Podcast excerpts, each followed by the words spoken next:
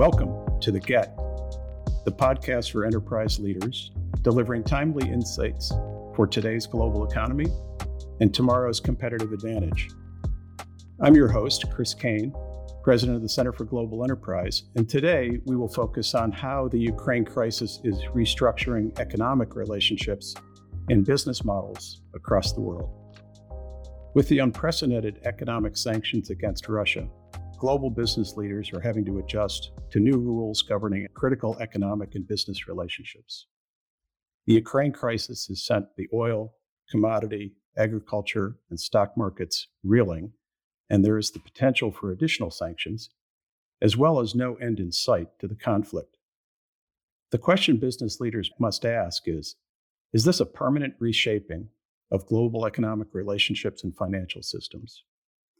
To share their views and insights for business leaders, we are fortunate to have with us today Sam Palmisano, founder and chairman of the Center for Global Enterprise and former chairman and CEO of IBM, and Michael Spence, Nobel laureate and former dean of the Stanford School of Business, to discuss restructuring economic relationships and business models driven by the Ukraine crisis.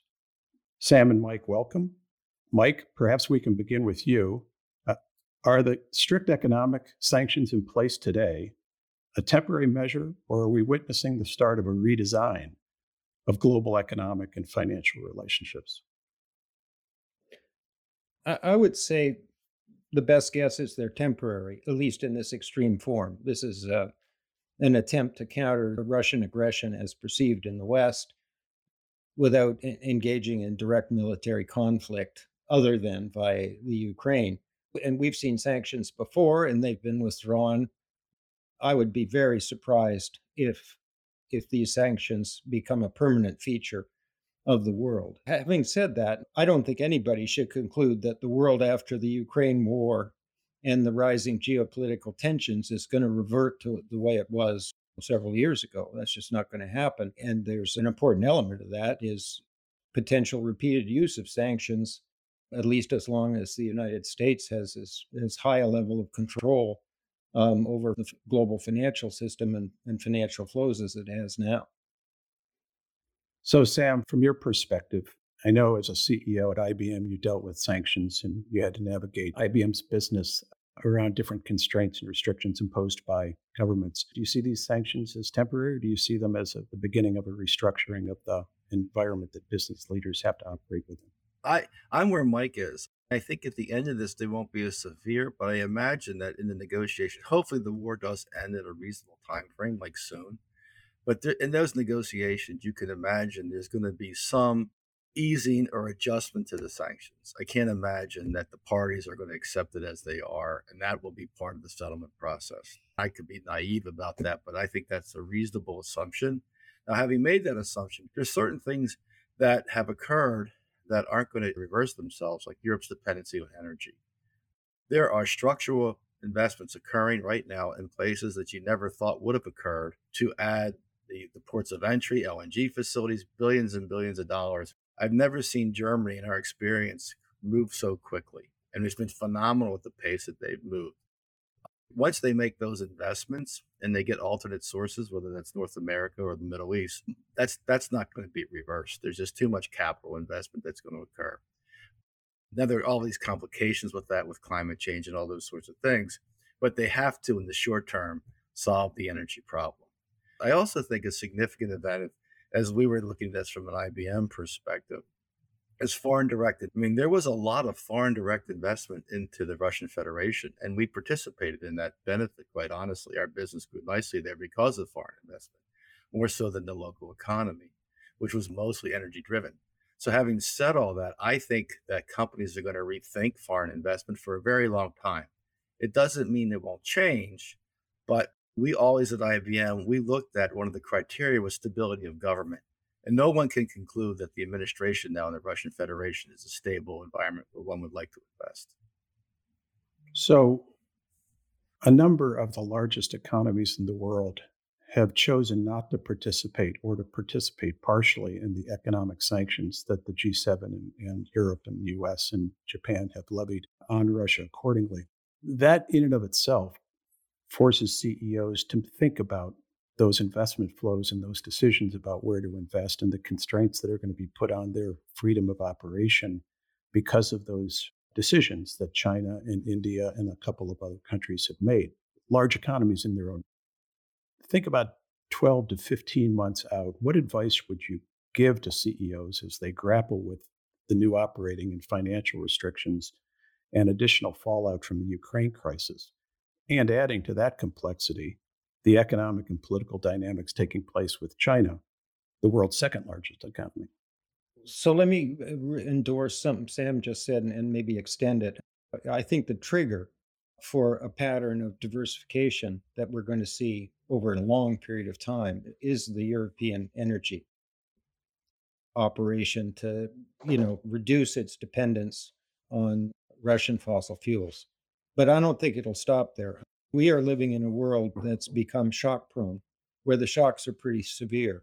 They come from climate change, geopolitical tensions, blockages in supply chains that are much, much longer than we thought before, etc. It's not just speaking to the leaders of corporations, this will become a probably a strategic priority, but it's going to be backed up by it becoming a national priority in a lot of countries. And they're not going to sit around and wait for the private sector to decide this. When we look forward, we should anticipate that diversification is going to become an important part of strategy at multiple levels. And then the scenario we all hope doesn't happen is the one in which the world economy gets divided up into sectors. So, Chris, what you just said is there's a whole bunch of countries that don't want to go down that road, right? China's one of them.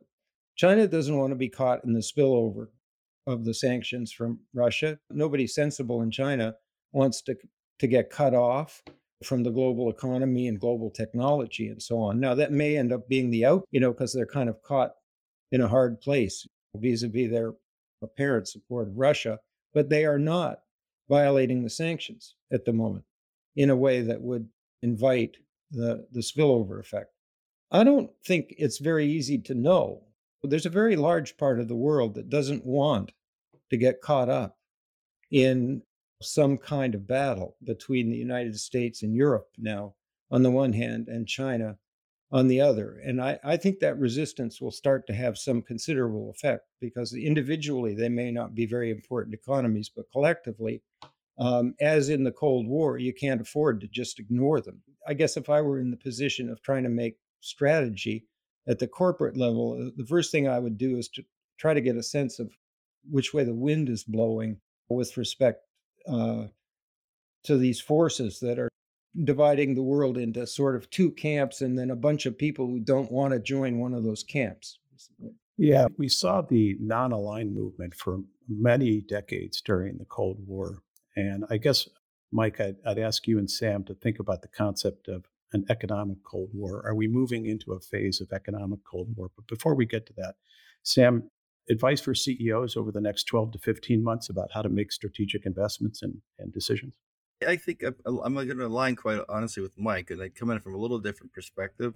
When we were at IBM, uh, when we launched the world was globally integrating, one of the assumptions we made, I used to say this actually publicly in speeches, that as long as the developing world doesn't have a coup or a war, and they just engage with the global economy, they're going to grow. They did, they did this for decades, guys, by the way, and the world became economically interconnected. I don't think anybody wants the world to disconnect completely.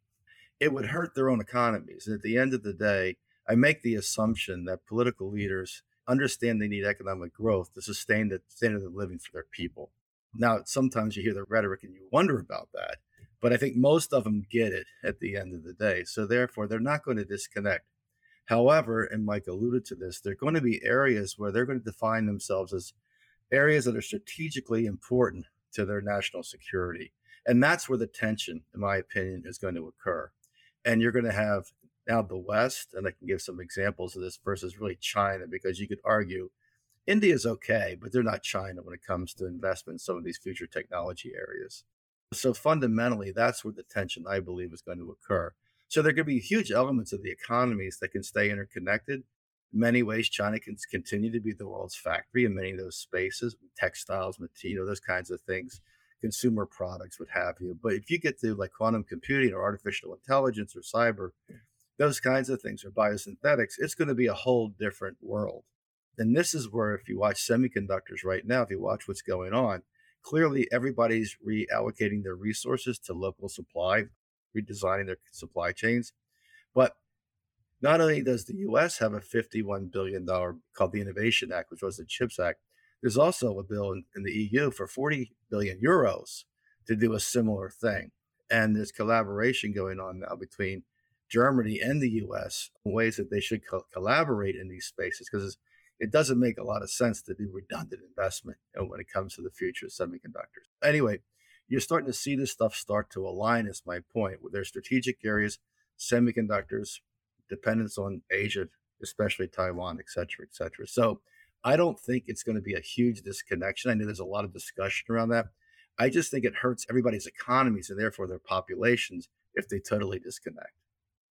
So, this concept of an economic Cold War, you think we're moving into one and economic relationships are going to be redesigned uh, to adjudicate uh, a macroeconomic Cold War by governments separating on geopolitical discussions, or is that a construct that you don't see materializing? It depends what industry you're in. But if you're in the technology industry, you're going to have to understand these things and the implications to how you align your resources. But if you're in consumer packaged goods, it doesn't matter. I mean, are they going to put a tariff on a t-shirt and a sneaker? I mean, I could be naive. I just don't think so. I do think, though, in those other areas, they're going to protect your intellectual property. They're going to make trillions of dollars of investments and those sorts of things to maintain leadership or get leadership if you're coming from behind. It's not as macro, in my opinion. I think it's going to become more micro as you look at this thing over time. Now, if I stand back from it and decide how I would play it, if I'm in, in the technology industry, you're going to have to align your investments to the realities of what's happening here in in those four or five segments that I've outlined.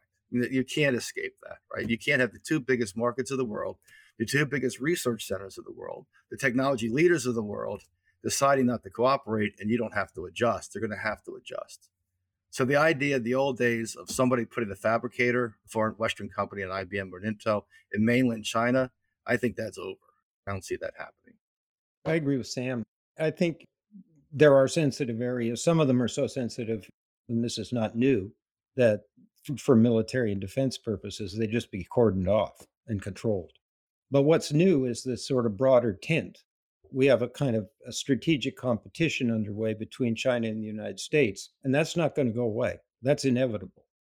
These two countries don't trust each other and their motivations. The goal of China is to catch up, and they're doing a pretty good job of it.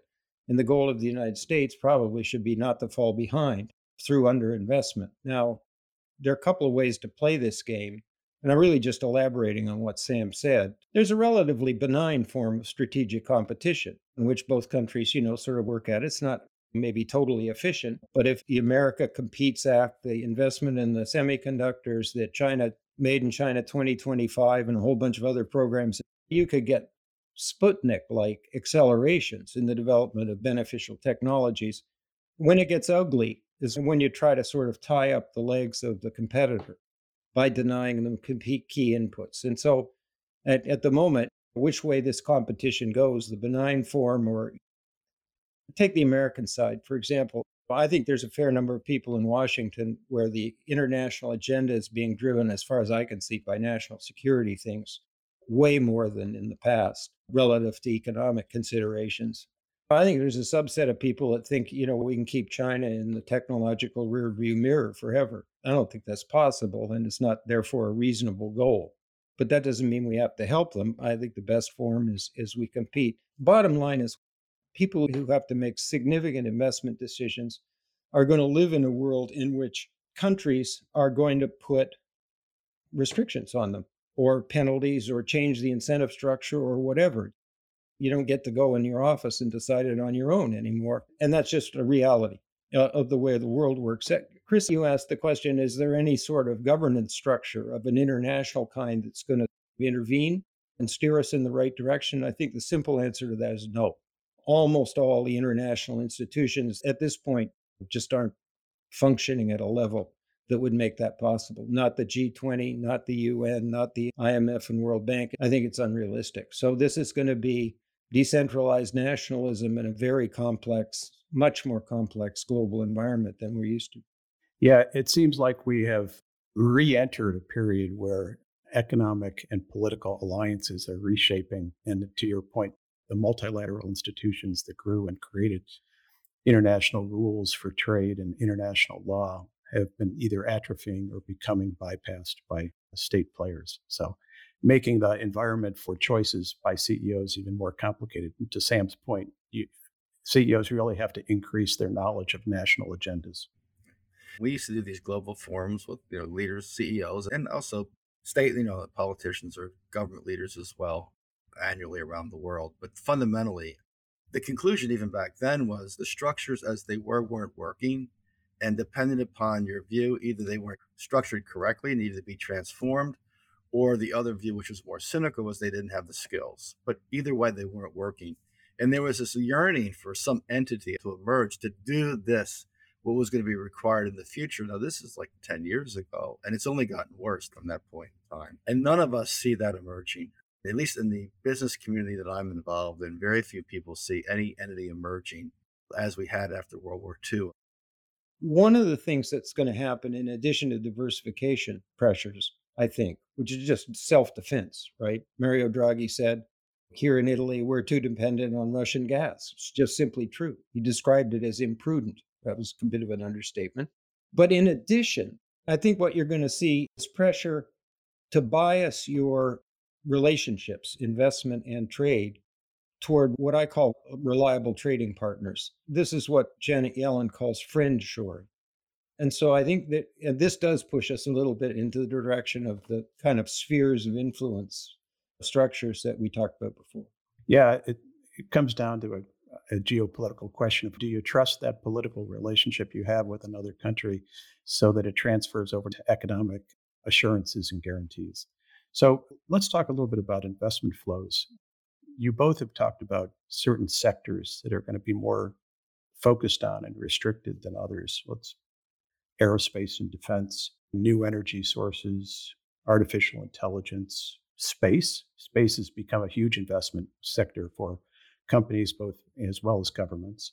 Certainly, semiconductors, communication technologies all seem to be highly competitive and sensitive sectors, yet, food and maybe logistics and maybe some of the other more staple sectors, maybe less so. Where do you see investment flows, uh, Sam and Mike, going in these sectors that would be pronounced enough to create new markets and opportunities over the next five years, given the context we've just been describing? I'll start with a couple different perspectives. One I know better is technology versus others. There's going to be a massive amount, both in the energy transition as well as the other areas you've alluded to, Chris, is an investment, and heavily oriented around R and D. There are several proposals. Uh, uh, I'm more familiar with the West. Well, I knew China spent a trillion dollars in these areas I'm referring to two years ago alone. That was more than Europe and the United States combined, needless to say. So there's going to be a significant amount of investment. The difference today versus the past is that the amount of money that's required to do the research and development for whether it's in say semiconductors or the energy transition, these are significant amounts of money. You can't expect the private sector on its own to take that much risk. So therefore there has to be a model created whereby the private sector and the private markets can work with the government so that there's this comfort level on the risk associated with the investments that are required. You see it every day in the energy transition, Chris. I can get more detail in semiconductors and things, but you see it every day where all the physicists know and the geophysicists know what it takes to make the transition. The allocation of capital is a political decision. There could be a rational plan that gets you through this transition so you don't have $6 a gallon for gas, by the way. And same time, invest in the long term technologies that are required that aren't scalable today to make the transition. But that's just driven by politics. It's not driven by uh, the models that exist. So my point is that the way you get around it is you have to create a different model because the current models aren't working. Yeah, I think it's a very important point. This is going to feel different. Maybe we underestimate the importance of the state, even in the United States. in the past in terms of these upstream investments that produce the human capital and some of the some of the science and technology that then then this extraordinary system we've had turns into things that are useful products services and so on and builds on those technologies. So i think that fundamental model isn't going to change but the magnitude as sam said of the government's needed participation especially if we're in some kind of race with a with a strategic competitor is going to have to be very large. And you're starting to see it in the numbers in in the America Competes Act or whatever the Senate and the House keep calling it different things and it hasn't passed yet but we're going to get some version of that because that's one of the few areas where we have bipartisan agreement on the energy transition it is political with an international dimension too the estimates of the incremental investment that's required to get this done per annum are $3.5 trillion. Now, that doesn't overwhelm the global economy, which is approaching $100 trillion, but it's a lot of money. It's a lot of money. Probably half of it has to come from government if it's going to work. Businesses can't deal with the externalities and the risk, as Sam said. But we live in a world right now in which productivity trends have been declining. We have significant headwinds coming from a bunch of sources climate change, China slowing down, supply chain congestion. We have inflation, rising interest rates, and sovereign debt overhangs from the great financial crisis and then the pandemic. And you ask yourself the question are we really going to come up with $3.5 trillion a year in that kind of environment? What has to happen? Oh, by the way, I didn't mention aging populations in three quarters of the world's economies measured by GDP. These are pretty big headwinds when you see them together. So I think some of the things corporate leaders have to do is make a really realistic assessment of the environment that they're going to operate in. Everything I just said, I don't think is a permanent condition. I actually a bit of an optimist on getting a product surge from the digital technologies eventually. But this is going to be a really tough environment for the next, you know, half a decade or so. Well, thank you both very much.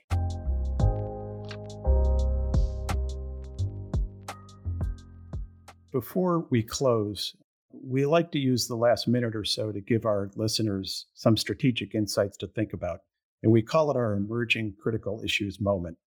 So let me ask you both for one word or one phrase, please tell us what emerging issue do you see on the horizon that business leaders need to put on their radar? So I thought about something Sam said, which is depends on the industry you're in. And then I asked myself the question, what's the one thing that virtually everybody has to deal with. And my answer to that is the energy transition. It's got to be a critical part of it, literally everybody's strategy. Sam? Designed for disruption. All right. Very good. Thank you both very much for your time. It was great to be with you. And we'll come back to these two topics and our emerging critical issues moment for future shows. Sam, Mike, thank you very much for your time and your insights today.